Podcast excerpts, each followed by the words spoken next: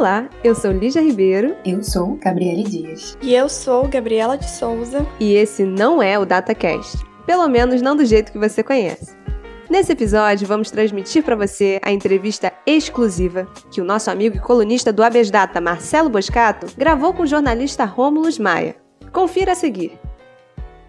Olá, caro e cara telespectador do Abes Data. Hoje eu estou aqui com um cidadão que ganha cada vez mais relevo nas discussões da nossa política doméstica, internacional, também, porque não, o Banestado tem uma implicação direta aí na, no desenvolvimento da, política, da geopolítica internacional do século XXI. Estou com ele que se formou em Direito na UERJ, é mestre em Direito Internacional, e fez doutorado na Suíça e mora na capital de fato, a Suíça Berna, âncora do Jornal do Expresso, vem crescendo cada vez mais. Ouvi dizer que vocês passaram o PDT no, no Telegram, né? Tomara ele se denomina o cacique Juruna do século XXI. Romulo Maia, muito boa tarde, prazer em tê-lo aqui. Boa tarde, Marcelo Boscato, prazer é todo meu.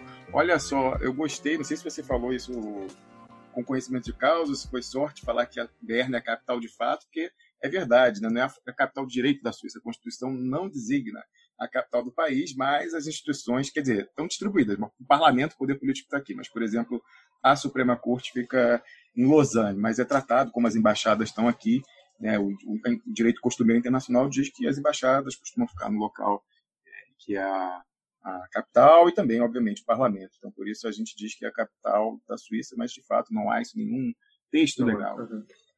Tá bom, é, o, programa de hoje tem uma finalidade de completar os dois artigos que a gente escreveu no Instagram. Né? Então, para uma, uma melhor experiência do programa de hoje, eu peço a gentileza é, que leiam os dois artigos que estão lá no, no nosso portal no Instagram, então é um pré-requisito. Está tá, tá, tá tudo o desenvolvimento, a, a estrutura do, do, que foi o caso do Banestado está lá. Então, eu não pretendo tanto é, tratar dos pormenores do caso aqui nesse programa. Bom, eu, eu separei uma série de questões, vamos conversando, se der tempo, a gente vai incluindo as questões. Eu queria te perguntar qual a natureza da, da cooperação dos norte-americanos com a missão brasileira que foi presidida pelo delegado Castilho.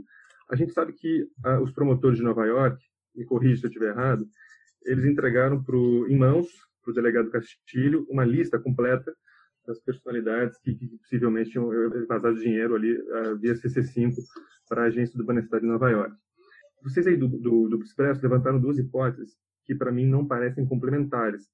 Eu queria te perguntar sobre isso. A primeira hipótese é que havia uma necessidade de aumentar a transparência dessas, dessas evasões, que hipoteticamente esse dinheiro estaria financiando eh, grupos terroristas e milícias em sentido amplo, não alinhadas ao, ao governo americano. A gente podia dizer que uma, são, eram as primícias do, da guerra eh, ao terror global, né? Os republicanos já tinham maioria na, na Câmara, anos depois do, do, atentado de 94 já. Então me parece muito uma agenda republicana dos neocons. Então esse fetiche diplomático pelo sudoeste da Ásia me parece uma postura é, neocon. E uma segunda hipótese, que é o que vocês vêm defendendo aí no Grupo Expresso há muito tempo, é o efeito do CIE.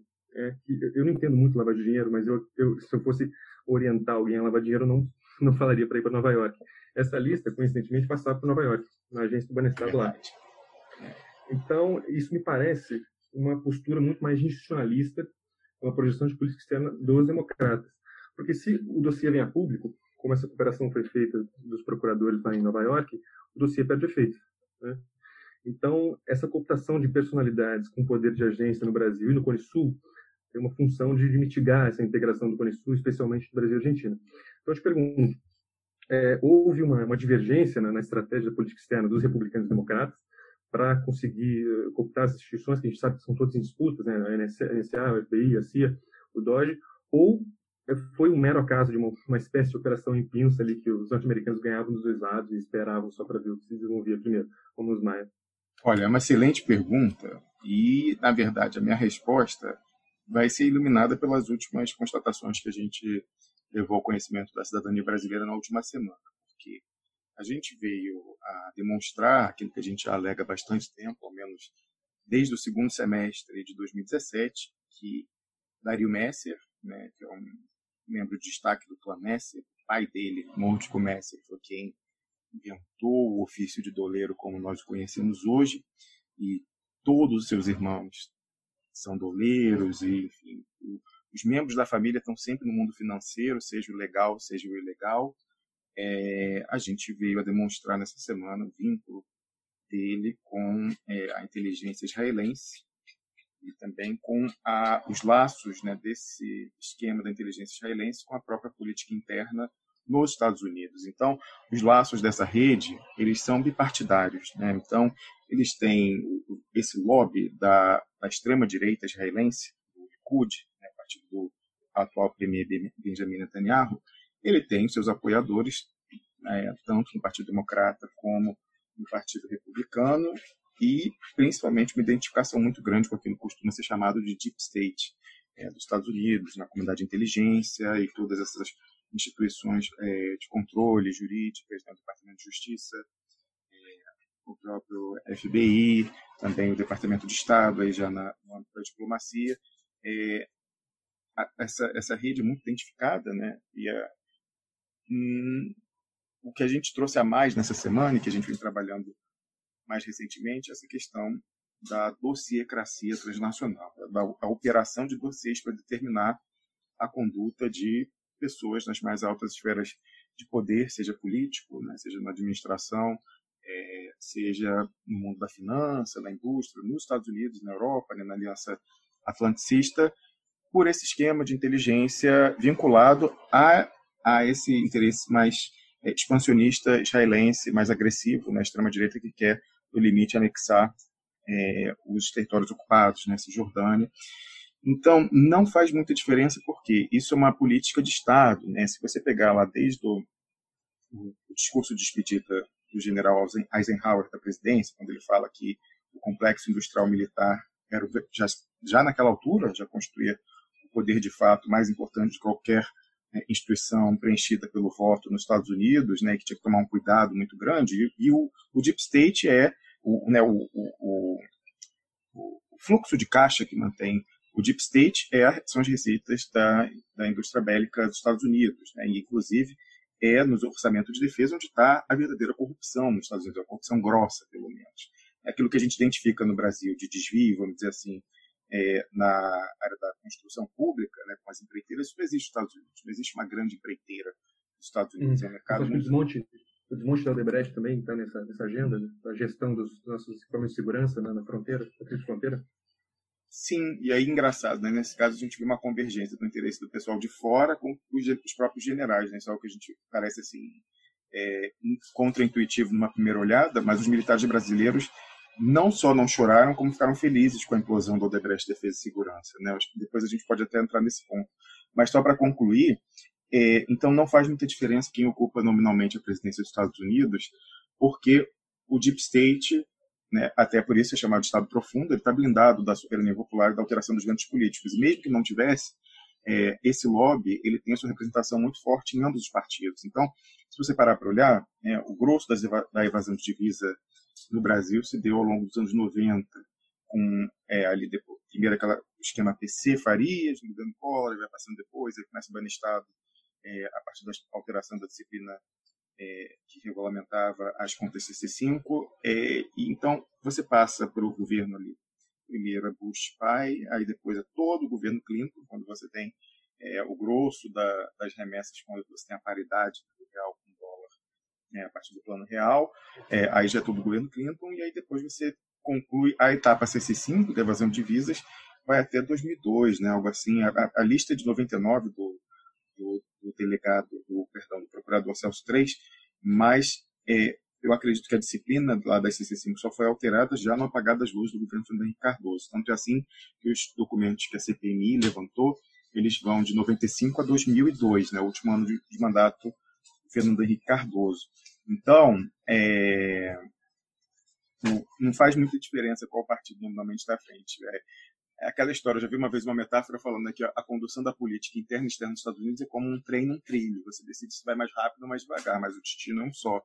Então, é, realmente tem essa, essa questão que você mencionou aí do, da agenda de combate ao terror no início dos anos é, 2000, aí depois do Tratado das Torres Gêmeas, que foi uma coincidência feliz para o nosso lado é, do delegado Castilho ter conseguido identificar remessas usando o esquema da CC5 para o Paquistão. Né? E o Paquistão tem uma fronteira muito fluida com o Afeganistão, os talibãs têm talibãs no Paquistão, enfim, o próprio o relato lá que, aliás, o, né, segundo a narrativa oficial, o, o Osama Bin Laden teria sido morto e tá, estaria antes escondido disso, antes de ser abatido no Afeganistão, no Paquistão, né? Então, ali é como, enfim, é difícil dizer onde começa um e termina o outro, né?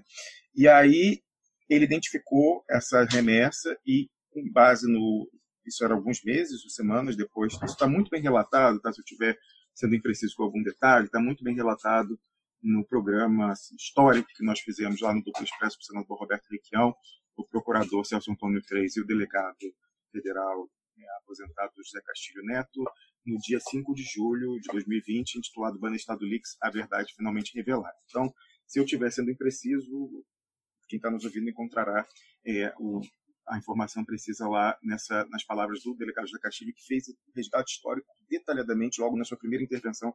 Eu pedi que ele narrasse exatamente o que a gente aqui aborda agora.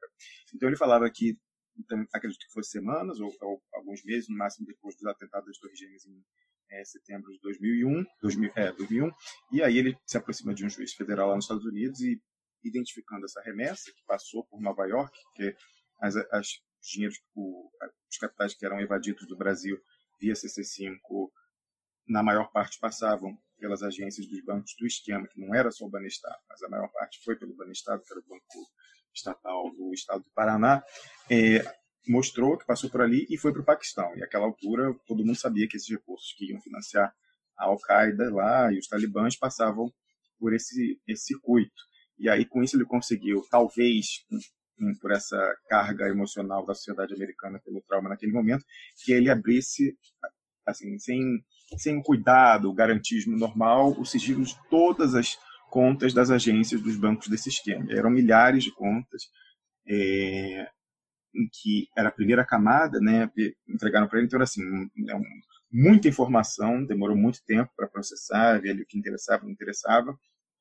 É, esse, ele voltou para o Brasil com esses dados, né, mas enfim, essas contas, muitas delas eram as chamadas contas ônibus de doleiros, tinha inclusive um doleiro Contreras, um doleiro de origem latina, mas americano, é, tinha a tal da conta célebre conta Tucano, outras contas e tal. Então, eram contas em que você já conseguia encontrar algumas pessoas físicas, é, talvez algumas não de papel passado, assim, de forma que você pudesse mandar o sujeito para a cadeia, né? Porque, por exemplo, nessa conta Tucano, era aquela coisa de aparecer pessoas que estavam no primeiro plano da administração federal, no Henrique Cardoso, é, nomes homônimos, nomes muito próximos. Então, por exemplo, nome J. Serra, né? muito, muito, muito possivelmente José Serra. O nome S. Mota, muito provavelmente ou possivelmente Sérgio Mota.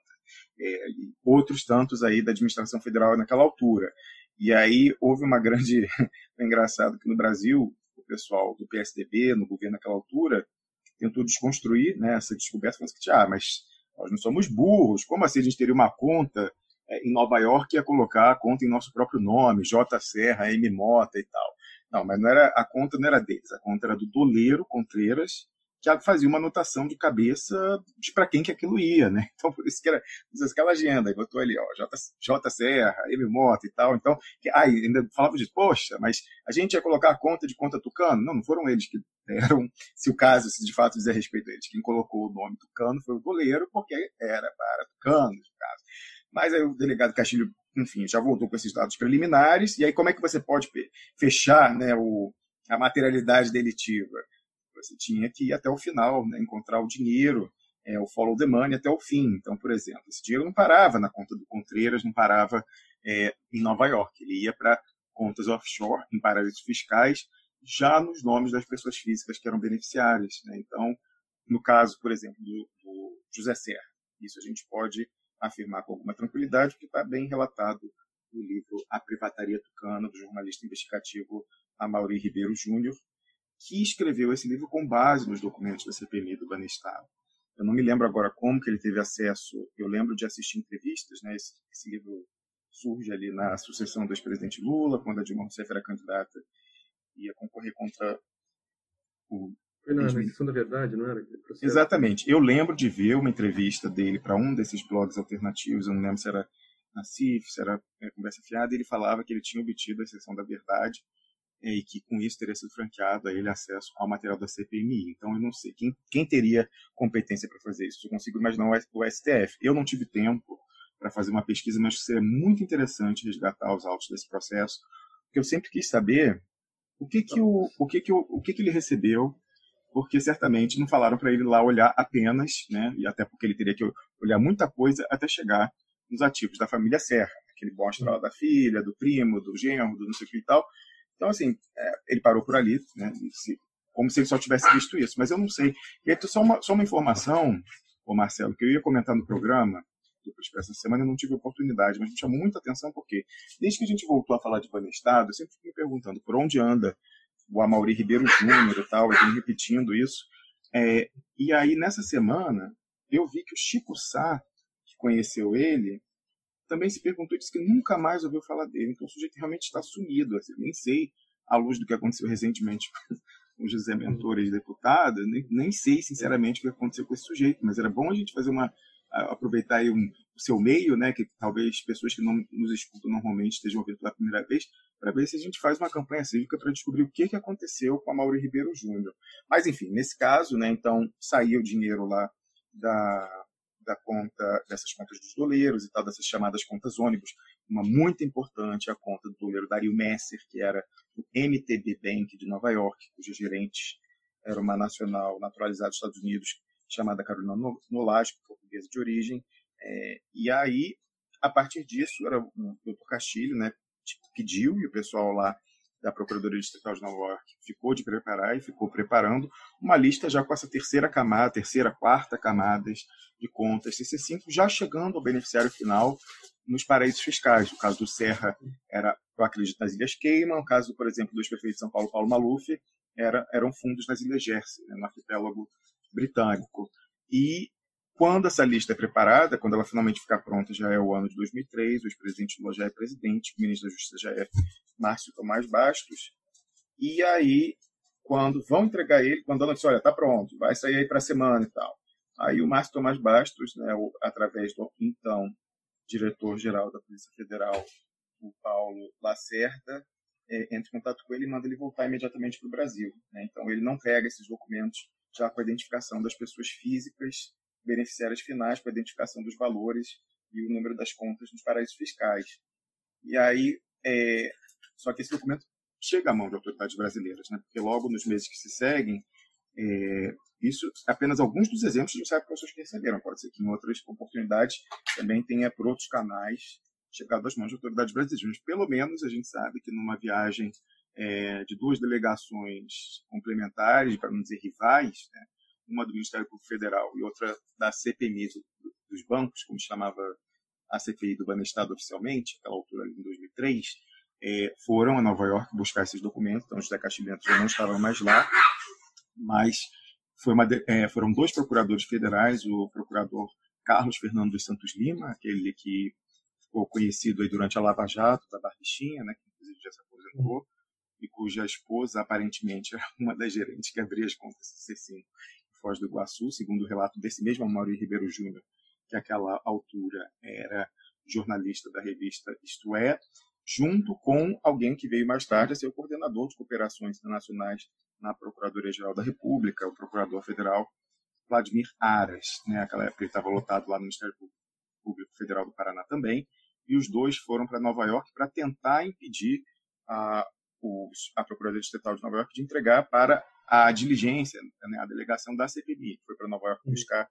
essa lista já com a identificação das pessoas físicas, que era composta, então, pelo deputado José Mentor, do PT de São Paulo, que é o, era o relator da CPMI, colocado nessa posição é, especificamente uma articulação pessoal do ex-ministro-chefe da Casa Civil, então o ministro-chefe da Casa Civil, José Dirceu, é, o, de, o deputado, ex-deputado doutor Hélio, do PDT de São Paulo, e é uma, é uma comissão parlamentar mista, né? então tinha deputados e os dois senadores eram o presidente da CPMI, o ex-senador Antero Paz Barros, do PSDB do Mato Grosso, e o ex-senador Magno Malta, aquela altura no Partido Liberal do Espírito Santo. Né? Eles foram, receberam caixas e caixas é, de documentos, trouxeram para o Brasil, era inclusive o doutor Hélio com quem eu conversei recentemente, gravei, tive a de gravar uma conversa longa com ele, né, pelo registro histórico, mas ele inclusive já se pronunciou no próprio Twitter dele, então isso é público, falando do volume de documentos, eram milhares de documentos, caixas e caixas, que inclusive permaneceram lacradas. Nem os, os próprios parlamentares, a eles foi dado, àquela altura, abrir as caixas que vieram de Nova York para a identificação dessas pessoas físicas.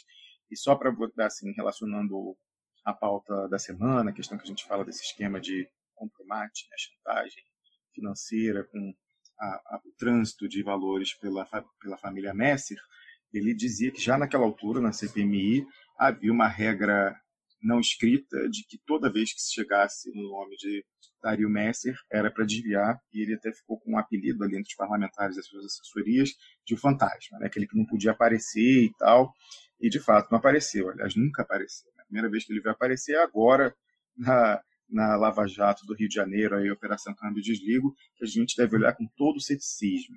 Mas, enfim, para concluir né, essa, essa primeira intervenção, você perguntava aí essa questão do, da, da docecracia, né, do compromate, o trânsito por Nova York, que você não recomendaria. Pois é, sabendo então que né, a família Messer é íntima do esquema da extrema-direita israelense, íntima de operações de inteligência, de chantagem de autoridades, ao estilo daqui com caráter sexual fazia a rede do Jeffrey Epstein e Ghislaine Maxwell, é, seria esquisitíssimo se não fosse de se esperar ele fazer esse dinheiro transitar por Nova York. Porque isso garante que o crime financeiro não fosse cometido apenas né, com a evasão de divisas nos países de origem, o Brasil muito, mas também os demais países ali da Bacia do Prata, né, ele operou inclusive para cartéis colombianos, então ele pegando e fazendo esse dinheiro passar, não dinheiro evadido, passar não pelos países de origem para chegar ao paraíso fiscal, mas no meio passando por Nova York, isso significa que ele, junto com seus clientes, cometeram também crimes financeiros é, nos Estados Unidos, atraindo a jurisdição é, dos Estados Unidos. Então, isso é muito importante se a gente pensar que, de fato, isso visava a constituir dossiês que pudessem servir de objeto de chantagem para pressionar a elite política e a elite econômica desses países da América Latina. Né? Se, é, se era de fato isso, faz todo sentido. Então, é por aí que eu começaria. Bom, mencionou a figura do Aníbal Contreras, eu vou usá-lo para trair nossa discussão para a política doméstica. O Contreras foi pego, pela, junto com uma centena de doleiros, pela Operação Farol da Colina, na qual o Sérgio Moro operava como juiz. Então ele vai delatar o Youssef, ainda em 2003, a figura controversa do Youssef, né, que possivelmente teria sido plantado pela inteligência norte-americana, e desde então ele teve o processo renovado pelo Sérgio Moro, sendo mantido em liberdade até a Lava Jato, né, na qual isso é usado para atrair a competência do Rio de Janeiro, né, que era a sede da Petrobras, para Curitiba, né, para que, sendo assim, os norte-americanos controlassem todas as personagens da Operação Lava Jato. Então, eu queria que tu explicasse qual a relação, qual a natureza dessas, dessas operações de cooptação das ocelites com essa lista de 2003 do Banestado, com o Roberto Youssef essa lista da comissão de inquérito, comissão mista, foi pego em 2003, em Nova York. Estou correto? Eu acho que foi em 2003. Olha só, estou aqui com uma matéria, mais uma recomendação aí para é, quem quiser precisão nas informações.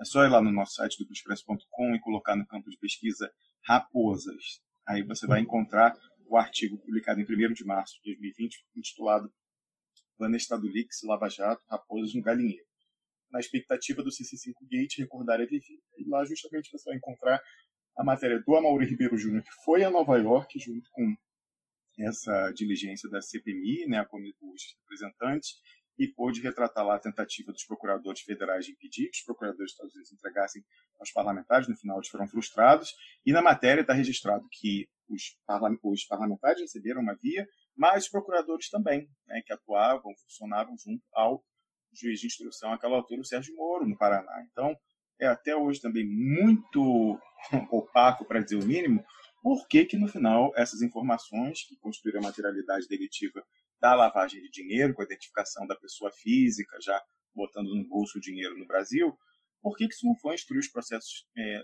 que estavam ali na vara do senhor Sérgio Moro? Porque as pessoas foram, justamente todas elas, é, inocentadas por falta de provas. Mas como falta de provas se os procuradores aqui de papel passado receberam as provas. Né? Isso é algo que até hoje não está explicado. É, enfim, a, a, caixa que está supostamente né, no cofre do Senado até hoje, é até bom ver isso, porque passou tanto tempo, né? Vai que a gente está num país em que some processo da Rede Globo na Receita Federal, eu não colocaria minha mão no fogo para dizer que essas caixas ainda estão no cofre do Senado da República, né? Eu não atestaria a rigidez do cofre do Senado da República, cofre nenhum no Brasil, mas enfim, em princípio está lá. Mas se lá não foi aberto, parece que tampouco a versão que foi para o Paraná foi aberta, Sérgio Moro teve condições de mandar todo mundo para casa inocentado é, por falta de provas. Então, nesse, nesse artigo que eu mencionei, tem a reprodução da matéria do Amaury Ribeiro Júnior relatando isso, e, e ele fala que essas, os dois lados receberam né, esses documentos, e o ano ainda era 2003, então, aí, é, segundo semestre de 2003. E só para concluir minha questão, então, de fato, o Alberto Youssef foi uh, plantado pela inteligência americana e a aplicação, quais as implicações diretas disso com as chantagens da Lava Jato, né, que a gente viu ali, especialmente da turma do Coluto e especialmente também da Rosângela Moura, que estava em todas, né, com esse enriquecimento daquele pessoal da advocacia de Curitiba ali. É, o, o, realmente, o Youssef passa pelo caso né, do Banestado, e a gente acredita, né, pelo que a gente aí de relatos, pessoas que passaram pela investigação, pessoas também conversando com inteligência e tal, que o, o Youssef foi mantido como uma, uma isca, uma cilada mesmo, né, que chama em inglês de honey trap, era o goleiro de estimação usado para mapear, assim como, por exemplo, o, próprio Dario Messi é para a inteligência americana e para a inteligência israelense. Então, a informação né, do, do, cadastro de clientes dele, para quem que ele fez remessa, isso é franqueado a quem lhe dá segurança, que são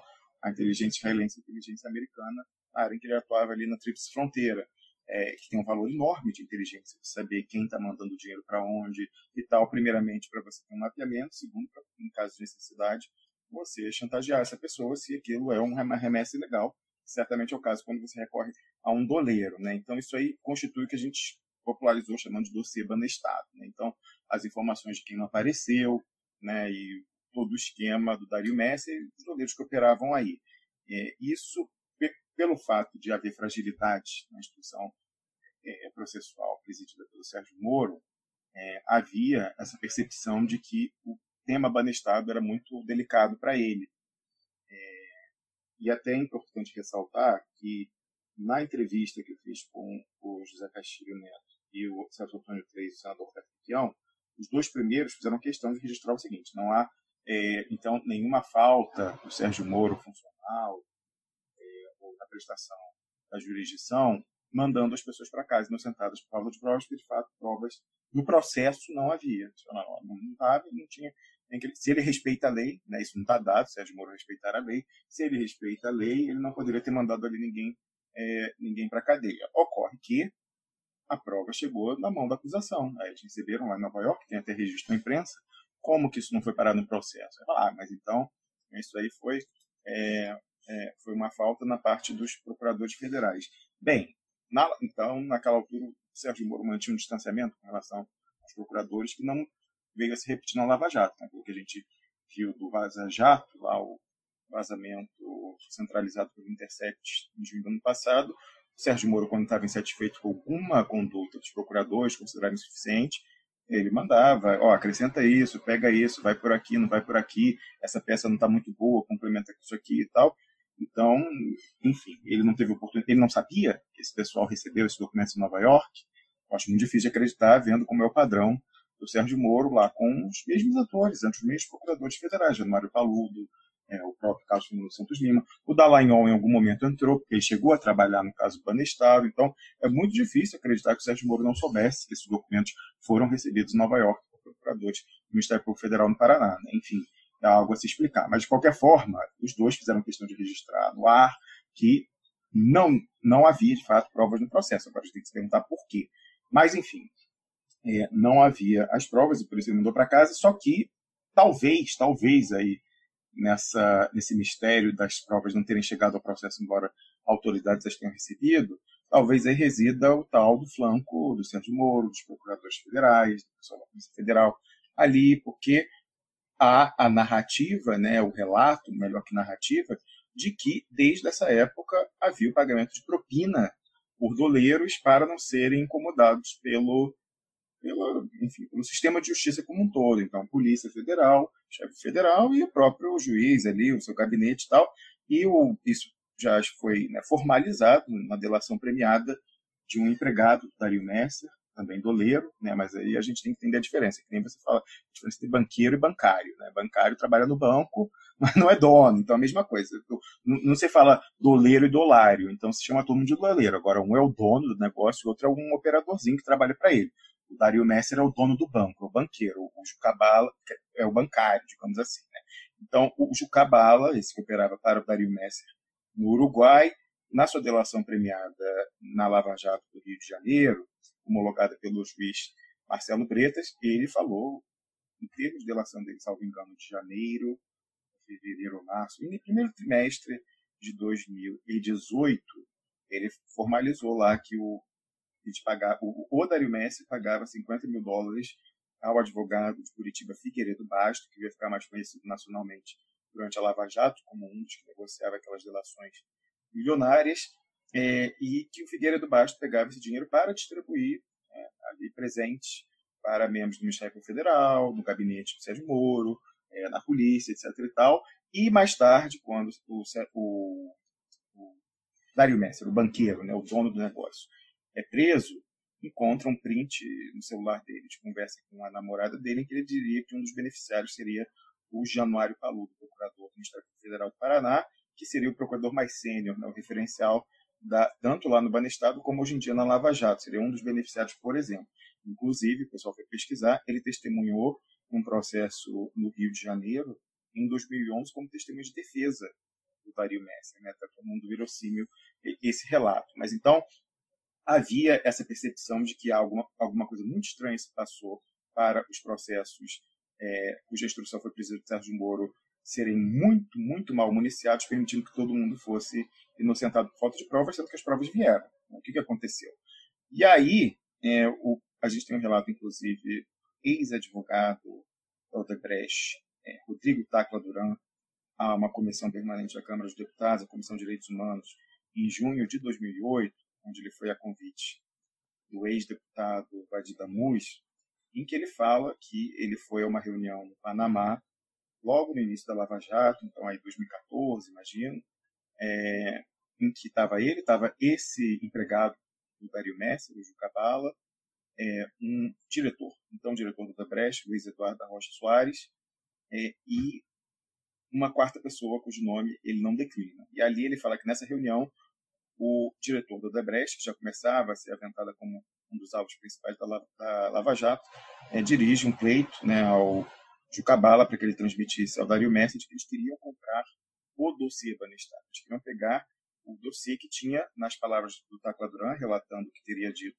né, o Luiz Eduardo Arroz Soares e o próprio Jucabala, os crimes do Sérgio Moro, dos procuradores, durante o, o Banestado. Né? E aí que o, o Jucabala teria respondido o seguinte, olha, vou passar o secreto para o chefe, para o Dario Messi, mas acredito que ele não possa vender para você o dossiê Banestado, porque ele usa para se resguardar, para se proteger. Então, havia uma percepção já generalizada de que é, um esclarecimento completo do que, que, se passou ali para os processos serem mal instruídos é, seria bastante constrangedor, para dizer o mínimo, dos procuradores da, que depois viriam a ser os procuradores da Lava Jato e próprio juiz da Lava Jato, Sérgio Moro. Né? Então, isso aí era operado, né? então a gente já tem um testemunho é, que está nos anais do, do, da Câmara dos Deputados, de uma pessoa que prestou um depoimento uma comissão permanente, em que ele fala que havia chantagem, né, relata uma chantagem por parte do Dario Messer em cima do Sérgio Moro, nomeado especificamente os procuradores, usando você no Estado. Isso era o, era o, seria o porrete. A cenoura seria os 50 mil dólares aí pagos para o Figueiredo Basto. E o relato que eu recebi é que não seria apenas o Dario Messer. Essa é o que a gente tem formalizado numa delação, mas que cada um dos doleiros pegos, pegos é, é, nesse esquema do Banestado faria uma cotização ali, então 50 mil era a cota individual do Dario Messer. Não sei se era uma cota igual para cada doleiro, se era em, em, função do tamanho de cada, do respectivo negócio, enfim, mas a cota do Dario Messer era, eram 50 mil dólares mensais. Isso é algo fácil de verificar, né? Enfim, o dinheiro era como, onde era depositado, dinheiro deixa rastro, né? mas é, incrivelmente ninguém quis ir atrás dessa trilha ainda. Mas relacionando ao que você falava aí, que realmente é, é, o esquema parece semelhante, né? Tudo aí a chantagem em cima de doleiro, em cima de pessoas que operam operam direito ali na, na, no fio da navalha. Então, por exemplo, esse mesmo Rodrigo Tacla Duran, ele também foi objeto de chantagem por parte de quem você mencionou, Carlos do Coloto, que é padrinho de casamento do Sérgio Moro. O, o Rodrigo Tacla Duran era advogado da Odebrecht e ele fazia a estruturação societária das offshores que faziam né, o, o fluxo do dinheiro. Então ele fazia parte da constituição. Eu acredito que fosse isso. Eu acredito que ele coordenasse com a Mossack Fonseca, que era aquele escritório de criação de offshores no Panamá, a estrutura, né, como eles costumam chamar, bonitinho, estrutura, estrutura não, é o esquema, né, eu falei falar no popular, mas enfim, eles chamam de estrutura, mas é a estrutura lá das, né, uma, como se fosse uma boneca russa, uma empresa dentro da outra, dentro da outra, né, para dificultar, dificultar a traçabilidade ao máximo, mas é, eu, eu acredito que ele era responsável por isso, por essa estruturação aí do, do emaranhado de empresas offshores para servirem lá o departamento de propina do Debrecht, como se popularizou, né, o departamento de operações estruturadas.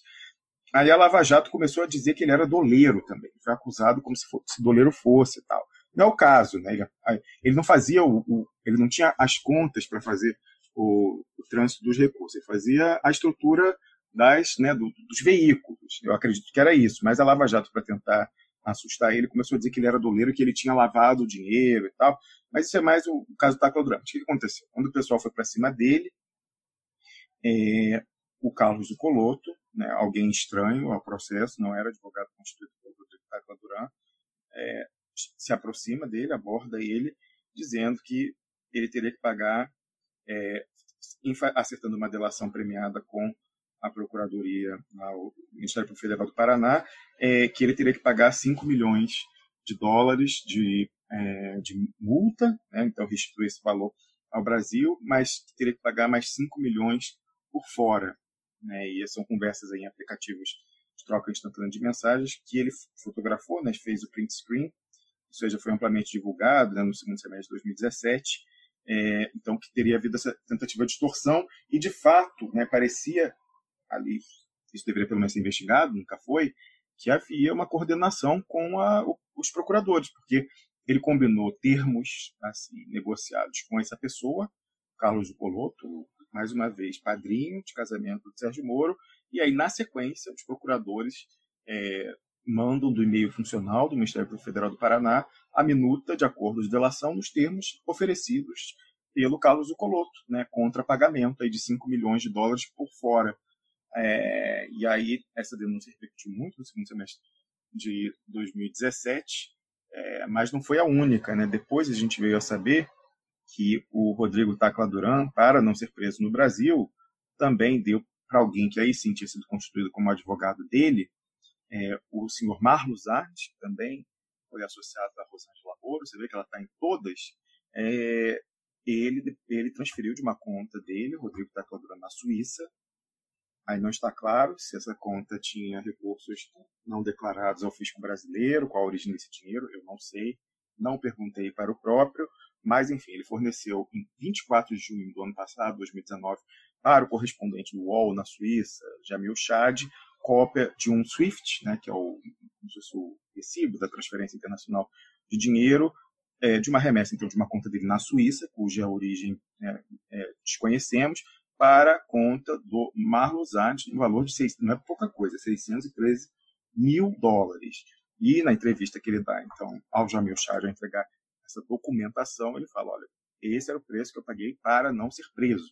Aí, preso não foi, e aí deu tempo dele tentar negociar alguma coisa, aí houve essa nova tentativa de extorsão para negociar uma delação lá que ele não quis fazer, aí sim eu já conversei com ele, ele me falou que não quis fazer porque iriam imputar a ele crimes que ele não cometeu mesmo é, mesmo sendo perdoado. Né? Ele, não, ele, não, cumpriria a pena por isso. Mas eu falei, não, mas eu não fiz isso. Falei, não, mas a gente precisa que você diga que relato ele está colaborando. Para mim, no caso, entre, né, é, conversas em off. Ele falou, ó, você tem, é, eles queriam montar alguma narrativa lá para pegar alguém, né? E iam usar o Tacla Duran como se fosse um, Deus ex machina que entrava. Não é. Então, não sei. Tô, aqui estou especulando, mas ah, a gente quer pegar fulano tal do PT Mas aí quem que passou o dinheiro para fulano tal do PT? Ah, bota aí que foi o Taco Duran. Alguma coisa assim. Queriam que ele assumisse coisas que ele não fez. Ele, não, não vou fazer isso. Como? Por que eu vou fazer? Não, mas não tem problema, você não vai ficar preso. Não, mas não quero, não fiz isso tal. Então, ele, assim, o problema, segundo ele me relatou, para ele não querer, não pensar em negociar a delação primeira, é que o pessoal queria que ele pulasse em cima de granadas que não era, cujo pino não era ele que tinha puxado. Né? Então, é, ele primeiro pagou, então, essa, esse valor para o Marlos Arnes e, de fato, preso não foi. Aí teve o tempo da negociação, o pessoal veio com essa proposta que ele não aceitou. Aí veio essa tentativa de intermediação do Carlos Zucoloto, outra pessoa que esse também foi sócio da Rosângela Moro. E aí ele recebe na, na, sequência a proposta nos termos que o Zucoloto tinha oferecido em off, contra o pagamento de 5 milhões por fora, por fora não declarado, é o quê? É um conto offshore, enfim. Como o negócio não foi concretizado, a gente não sabe como que seria. Mas isso deu tempo dele é, viajar para um país cuja nacionalidade ele também detém, que é a Espanha, e lá ele ficou né, é, até hoje é, aí resguardado. A, a Lava Jato já tentou pedir a extradição dele, foi recusada. Eu é, acredito que não pelo fato dele ser nacional, porque ele chegou a ficar preso um tempo e eles chegaram a rejeitar, é, alguns países né, da, da Europa extraditam nacional, por exemplo, até no âmbito da Lava Jato, né, aquele, aquele ex-diretor do Banco do Brasil, Isolato, ele tinha nacionalidade italiana, né, foi para a Itália, não adiantou, o pessoal extraditou ele de volta. Depende da orientação ideológica, né? Por exemplo, o Salvatore Cacciola, né, que era o banqueiro italiano que tinha participado aí de estripulias no UFM do Henrique, a Itália não extraditou de volta para o Brasil, porque era azul, mas aí o Pisolato que era vermelho, o pessoal, extraditou de volta foi preso, está preso aí, acho que não sei se já já, já progrediu de regime, não sei no Brasil, mas o pessoal mandou de volta. Então, fica, fica a cargo das cortes, né, decidir, a Corte de Cassação geral, dos países aqui decidir se extradita ou não. Não sei até se chegou a ser pedido a extradição dele, acredito que sim, mas o fato é que foi recusado e não está nem mais preso na Espanha, nada disso. Foi preso por um tempo, né, enquanto havia esse pedido cautelar, mas hoje em dia leva a sua vida quase, quase normalmente é, na Espanha. Então, realmente é uma confusão, porque parece que essa questão de extorsão é um modus operandi de décadas lá. Então, a gente tem essa narrativa de que no Paraná, outra pessoa aí desse entorno dessa advocacia paranaense ficou multimilionária da noite para o dia, né? então Figueiredo Basto receberia 50 mil dólares apenas do Dario Messi, desde os anos, desde o Banestado passando pela Lava Jato, e depois esse Carlos Coloto é, tentando extorquir, segundo a narrativa da Tacla Duran, Marlos Arnes idem, recebendo 613 mil reais. Então, é uma coisa antiga que realmente são fortes indícios aí de que, de fato, ali há uma triangulação em que as pessoas usam o poder é, de polícia do Estado, né, de que elas são investidas para extorquir os alvos das investigações, Marcelo Boscato. A gente sabe, a questão que eu queria te trazer é a seguinte: tu comentou isso com o Roncalha há semanas em um programa. Uhum. Com o motivo da inércia da classe política em expor, divulgar, falar sobre o Estado, a hipótese do Roncalha é que esse espírito lavajatista estaria incluído né, também no vazamento do Estado. A gente sabe que não é segredo, só um breve parênteses, que os norte-americanos operam em bullying internacional contra todo e qualquer Estado que ameace seus interesses. Né? Isso é a particularidade dos Estados Unidos, é, é, só é mais visível porque essa é a capacidade as ferramentas para isso.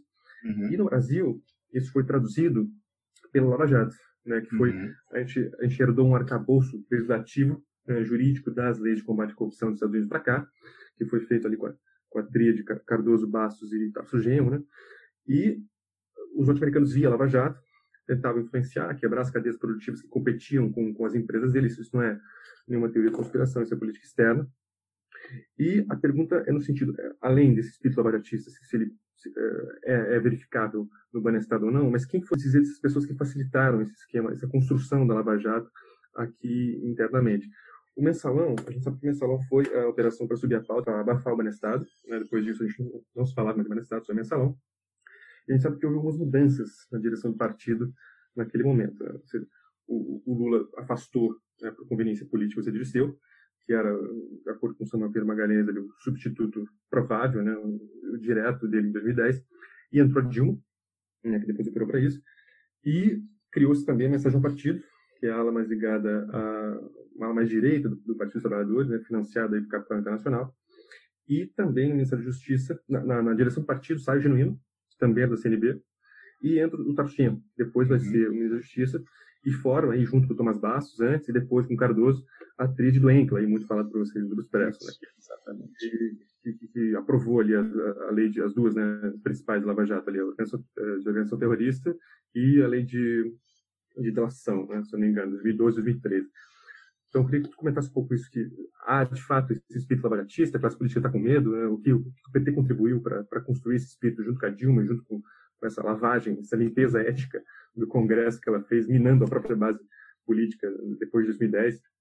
Olha só, bastante coisa. É, bom, a gente vem prestando bastante atenção a essa questão da ENCLA, né, Estratégia Nacional de Combate à Corrupção e Lavagem de Ativos, isso que a sigla quer dizer, que era um programa transversal, né, palavra comum aí, pelo menos da moda, das políticas públicas. Né? Então, era uma, a, o secretariado da ENCLA ficava no âmbito da Secretaria Nacional de Justiça, ou da Cooperação Internacional, não me lembro agora, mas no Ministério da Justiça, e aí tinha né, a sua interface no parlamento para fazer avançar a agenda legislativa que vem de fora, né, essas, essas, essa, essas leis aí, lei modelo é, de OCDE, de tal, é um, é um, é um transplante legislativo, né, como a gente fala na, no âmbito do direito internacional privado. É, pelo menos eu estudei na, na professora de direito internacional privado, essa questão de transplantes legislativos. É, vem através dessas leis modelos e tal, sugestões aí, cópias de outros países, né, de outros, outras tradições jurídicas, é, notadamente anglo-saxã. É, e aí, o que acontece? É, estava pensando aqui, ainda estou pensando se é privado, é privado sim. Mas olha só. É, então, aí havia essa agenda né, de, de, de fazer, né, adotar, serem adotadas as melhores práticas, entre aspas, no combate à corrupção e lavagem de dinheiro como política de Estado. Então, isso leva a uma aproximação com o judiciário, obviamente, mas ser federal como um todo, principalmente nas áreas é, de fronteira, então, é, já que você tem ali, em geral, os crimes é, de contrabando, tráfico e até esses crimes de evasão de divisa, tudo isso ali ocorre concomitantemente nas operações nas áreas de fronteira. Então, para Paraná, mas ali também a fronteira com a Bolívia, Mato Grosso, etc. e tal. É, então você tem muitos programas de treinamento, você tem um envio de pessoas do, da juristocracia, né, do sistema de justiça, para fazerem treinamentos fora do Brasil. É, então você tem a, a, fase legislativa, essa fase de treinamento, ou vamos falar também cooptação no próprio sistema judiciário, Ministério Público, polícias é, e o próprio poder político, né, o executivo, no impulsionamento, né, usando o seu poder da caneta para fazer essa agenda andar. Então, isso vem desde o governo Lula, quando esses quadros daquilo que a gente chama de PT jurídico começam a colonizar o Ministério da Justiça, é, mas é, e vai chegar né, até o governo Dilma, até, até ela sair, mas a ENCLA continua, a ENCLA está lá ainda, realmente é visto como uma política é, de Estado. E aí, que é interessante, com base na pesquisa do antropólogo Piero Lair, que é muito versado nos temas militares, presta muita atenção a isso, né, e a nossa referência em, em termos de guerra híbrida, é, os militares estiveram envolvidos desde o início. Isso é algo que a gente só vem descobrindo olhando retroativamente. Então, nesse último escândalo do governo Bolsonaro, em que saiu a história do dossiê contra os policiais e professores antifascismo, o sujeito que estava no Ministério da Justiça sob o André Mendonça e que preparou os tais dossiês, ele é um militar da ativa, eu acho que coronel, se não me engano, acho que é a patente dele, que está cedido ao executivo desde. É, ele parece que tinha sido cedido no governo Fernando Henrique, mas ficou depois, voltou e aí depois foi cedido mais uma vez no governo Lula e está dos órgãos de controle desde essa época. Né? E ele ficou sendo, ele estava no secretariado da ENCLA desde a sua concepção, início ali no Sr. Márcio Tomás Bastos, até anos e anos e anos depois, era um coronel da ativa do Exército. É, e aí, como a gente fala, bom, qual é o interesse de um coronel do Exército ficar nesses órgãos que estão fazendo, construindo toda essa network no sistema de justiça e Daí ele sai e vai para a CGU, que é quem fica fazendo a investigação intra administração pública federal. Então, com conhecimento de inteligência sobre é, eventuais esquemas de corrupção, de dinheiro, enfim, com a ficha, né? não só com o know-how é, o, de como achar, onde achar, com quem falar, mas até com os dossiês que são pra, produzidos. E aí, no final, esse sujeito foi parar lá, mais uma vez, no Ministério da Justiça, sob o André Mendonça, estava preparando dossiê sobre opositores é, opositores do governo Bolsonaro. E aí, no ano de 2012, há uma publicação no site Defesa.net, muito próximo dos militares que hoje estão no poder, né, em que, em 2012, é publicado um artigo dando conta de que o comandante do Exército teria dado ciência à sua chefe nominal, Dilma Rousseff, de que eles queriam participar mais da INCLA, e que eles mandaram mais dois militares para participar da INCLA. Aí, mais uma você pergunta, por que, que os militares têm que estar na INCLA? Mas, enfim, e lá é interessante, né, dizendo assim, que a iniciativa foi do comandante do exército, não foi da chefe. Não, o, o, presidente, nós queremos botar mais gente lá, nossa lá na INCLA. Então, a tal da sinergia entre a juristocracia e a autarquia militar, ela já é de papel passado, inclusive, há muito tempo. Né? Quando eu falo sinergia, uma citação expressa ao ex-comandante do Exército, Eduardo Vilas Boas, né, que foi nomeado para o comando do Exército pela Dilma Rousseff e passou por todo o governo Temer, ainda ficou aí uns, seis, uns bons seis meses, eu acho, sob o Bolsonaro, e que hoje em dia se encontra no GSI, junto com o general Heleno, é, ele ali na, na, em 2018, o ano de eleição, o ano em que o Lula é, tem a sua primeira condenação confirmada pelo TRF4, norma federal da quarta região, ali em Porto Alegre, ele fala sobre a relação no tweet, entre, no tweet ele pronunciava assim de forma críptica, mais ou menos no Twitter, né? inclusive há quem interprete que ele usou o Twitter para ameaçar, chantagear, constranger os ministros do STF naquele ano não concederem um habeas corpus ao ex-presidente Lula, né, falando que não toleraria corrupção, etc e tal. Mas, enfim, um outro tweet que a gente registrou à época e está guardado aí, ele registra uma solenidade ali entre o então presidente do TRF4, o desembargador Thompson Flores. Né, que essa família, Thompson Flores, né, da oligarquia do Rio Grande do Sul, ela é a encarnação da sinergia exército-juristocracia, né? Porque nessa, na árvore genealógica deles, a gente tem a, a pessoa que comandou, o indivíduo que comandou a última missão, que radicou Canudos, aí depois a gente tem aí alguém foi governador do Rio Grande do Sul, à época se chamava presidente de província, ele na República Velha, e ordenou um massacre de estudantes, estavam fazendo ali algum movimento liberalizante. Aí depois a gente tem o avô dele, que foi ministro do Supremo Tribunal Federal, nomeado pela ditadura, pela, né, na fase mais dura, pelo Costa Silva.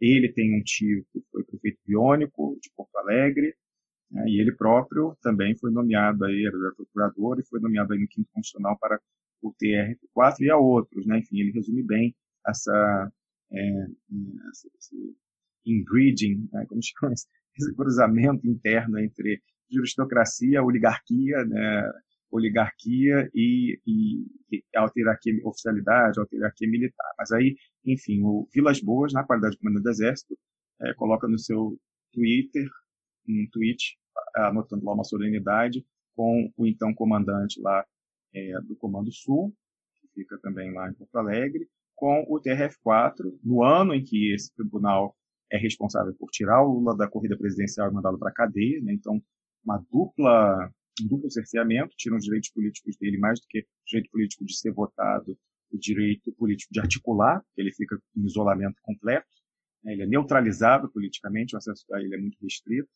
muito controlado, né? melhor dizendo, é, o que entra, o que sai de informação, quem entra, quem sai, quem não pode entrar em hipótese nenhuma.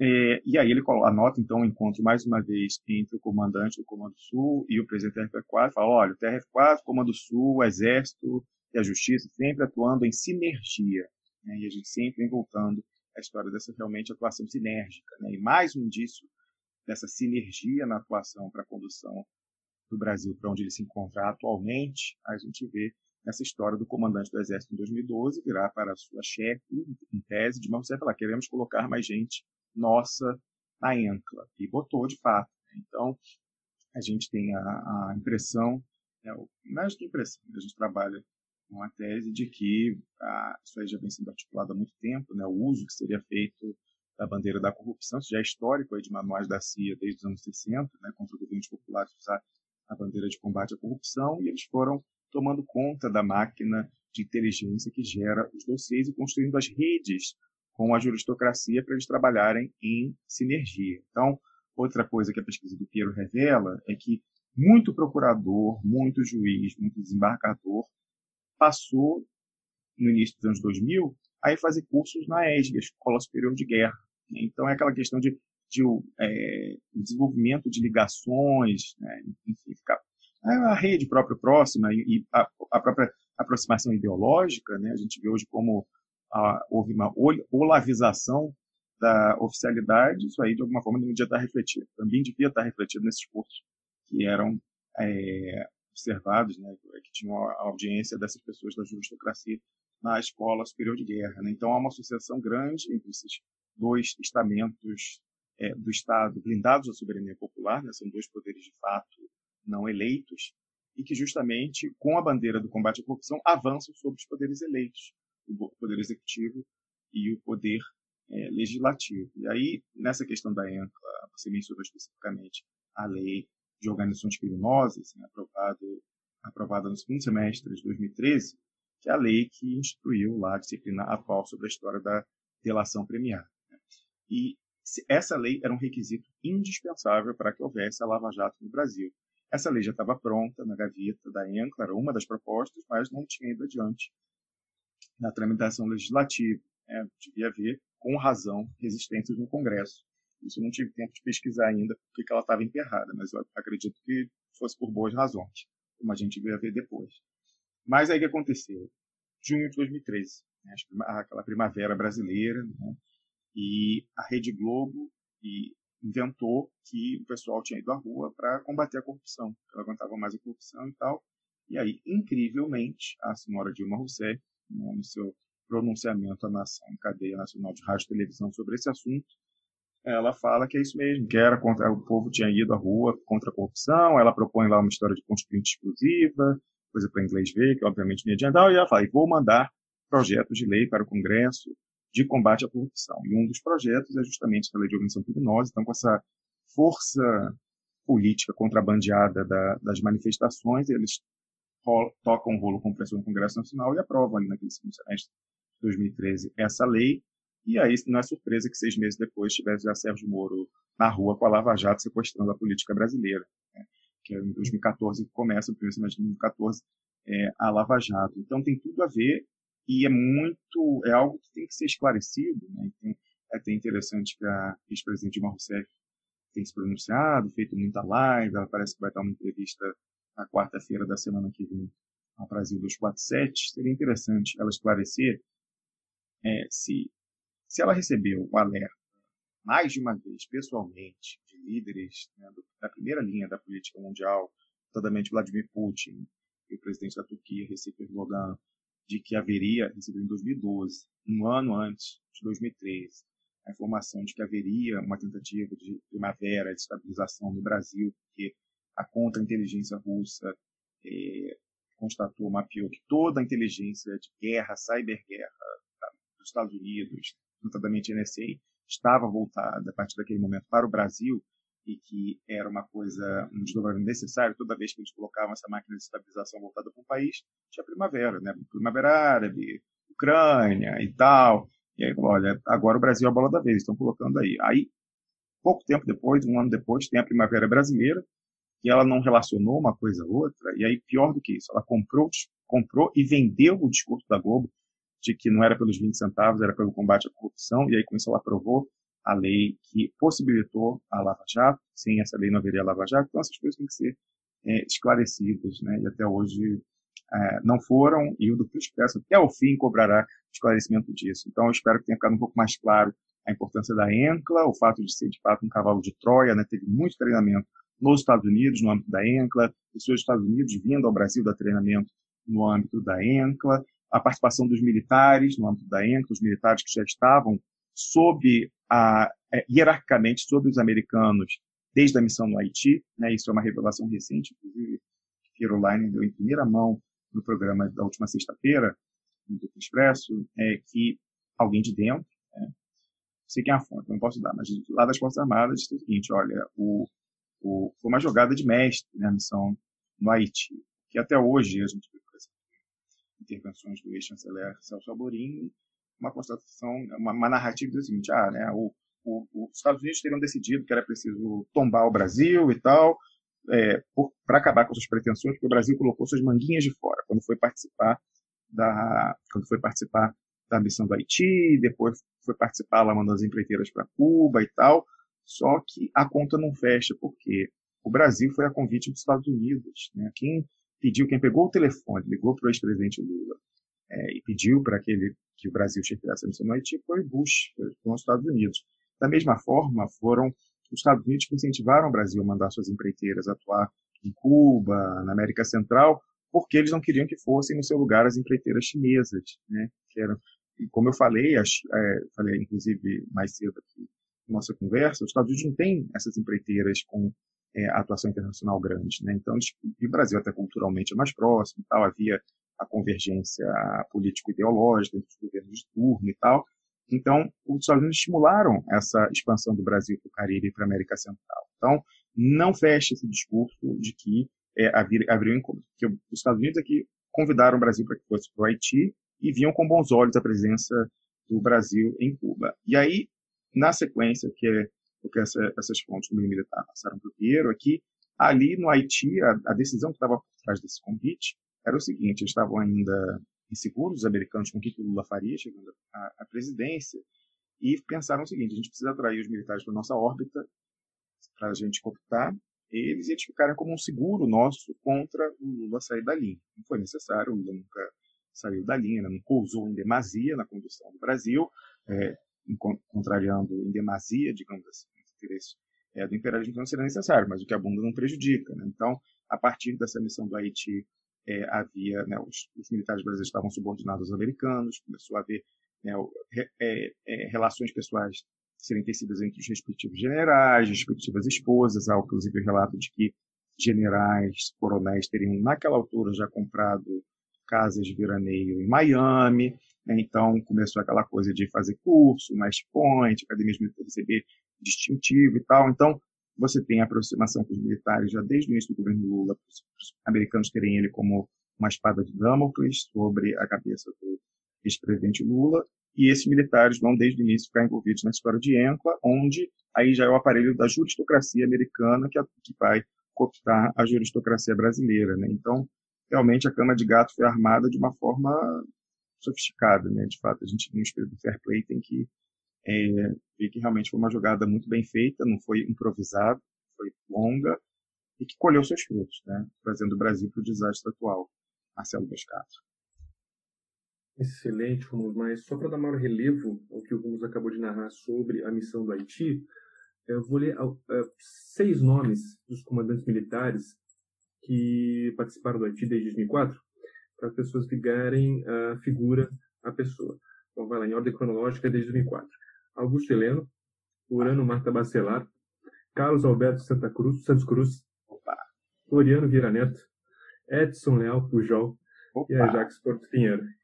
Pois então, é. toda essa casta que participou, essa casta militar que participou da missão do Haiti, que entra no corolário da internacionalização dos militares brasileiros, que agora se vê com essa agenda, isso o Pirline fala muito bem, de gestão apenas de armamento, enfim. É, até agora chegou a mencionar né, esse acordo militar norte-americano, Guilherme Moreno, Guilherme Moreno está preocupado, né? Então, está funcionando essa estratégia aí, né? É verdade. Um, um surto de um novo Zebalos do século XXI aí, a gente volta a 1910 na questão de integração sul-americana. Incrível. foi um prazer tê-lo aqui.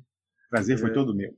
Peço que todos se, se inscrevam, sigam, adicionem o Duplo Expresso na, nos canais de comunicação, e especialmente entrem no Telegram, no Grupo Expresso. Muita coisa boa lá. Como Maio, muito obrigado. Até breve. Valeu, Marcelo. Até a próxima.